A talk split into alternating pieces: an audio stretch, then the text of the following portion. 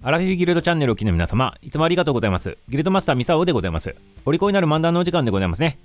今日はね、アイスクリームの話してみたいなというふうに思っておりますね。アイスクリームの中でもね、これ皆様必ず知っとるアイスクリームでございます。はい、それにね、今日はスポット当ててお話ししてみたいなと思っておりますね。はい、そのね、アイスクリームとは一体何なのか。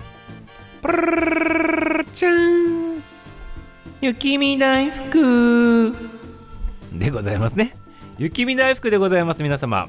ね、皆様大好きな方々いっぱいおると思うんでございますけど、皆様も好きでございますよ。はい、この雪見大福、なんとね、昭和56年ぐらいからね、ずっとのロングセラーなんでございます。はい、どれぐらい人気あるのかということでございまして、ミサオがね、もうね、これ小学校の時からね、あるやつでございますね。衝撃的なね、コマーシャル未だに覚えておりますね。あの当時ね、伊藤司っていうね、あのアイドルのね、可愛いね、お姉様がおられまして、ね、その時ミサオ小学生だったんでございますけど、いや、可愛いお姉様だなと思って見とってね、まあ、あの方がね、あの、雪見大福にチュッてする、そんなね、コマーシャルでございまして、まあ、それはどうでいいんで、もういいんでございますけど、まあ、懐かしいでございます。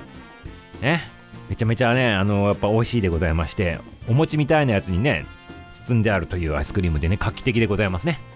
はい。そしてね、これがね、雪見大福の日というふうになっております。で、11月18日が、まあ、この日なんでございますけど、なぜね、この日に設定されたのかと言ったら、まず11月っていうのがね、語呂合わせで、いいって読めるでございますね。良いっていう意味の、いいっていう意味でございますね。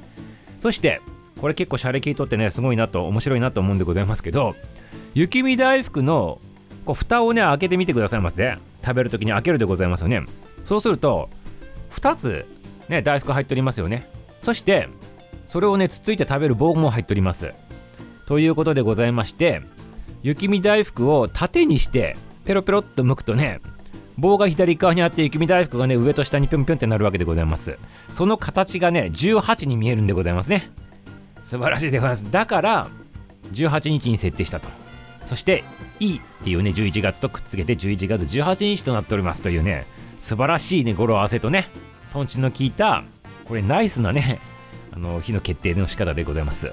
でこれ決めたのはねもちろんね雪見大福の製造でございましてロッテさんでございますよね。はい、そしてねこれのコンセプトも素晴らしくてアイスクリームって言ったら普通ね夏場に食べるもんだと皆さん大体ね想像するんでございますけどイメージとしてね。だけど冬でも食べれるアイスクリームを開発しようっていうコンセプトでこれが作られたと、ね、よく考えてみれば、ね、中にバニラ入っとってねアイスクリーム入っとってね。まあ夏 OK でございましょう。で冬なればね餅でございますね。でこの餅で包んであるということで大福的な感じで食べるということで雪見大福と。まさにね雪と大福がくっついとるということでね素晴らしいネーミングだなと思っておりますね。ナイストゥミーチューでございます。はい今日興奮しております。食べたいでございます。これ聞いたらね早速ねあの皆さん買いに行ってくださいませ。はいそしてでございます。この素晴らしい雪見大福なんでございますけど実はねこれが発売される前に同じようなあの入れ物で違う名前でね売られとったっていうのを皆さん知っとったでございましょうかねこれはね、正式に言うと、雪見大福の実験版っていうかね、試作版みたいな形でね、あの売られ売られとったやつでございまして、名前がね、綿帽子っていうアイスクリームでございます。綿帽子。見たことないでございますかねなんか青いパッケージのやつでございます。形は同じ感じなんでございますけど、包んであるやつが、ちょっと餅の感じではなく、マシュマロで包んであったやつでございますね。それが綿帽子というやつでございます。で、これが改良されて、今の雪見大福になったと。いうことでございますね。はい。ということで、もうとにかくもうね、これ喋るのもう終えたいなと思っております。今すぐにね、買いに行きたいなと思っております。雪見大福。雪見大福、雪見大福、雪見大福でございます。はい、皆様、食べたくなったでございますね。雪見大福買いに行ってくださいませ。はい、ということでございまして、今日ね、終了でございます。はい、強制終了に近い形でね、終了したいなと思っておりますね。はい、ということで、明日も楽しみにしとってくださいませ。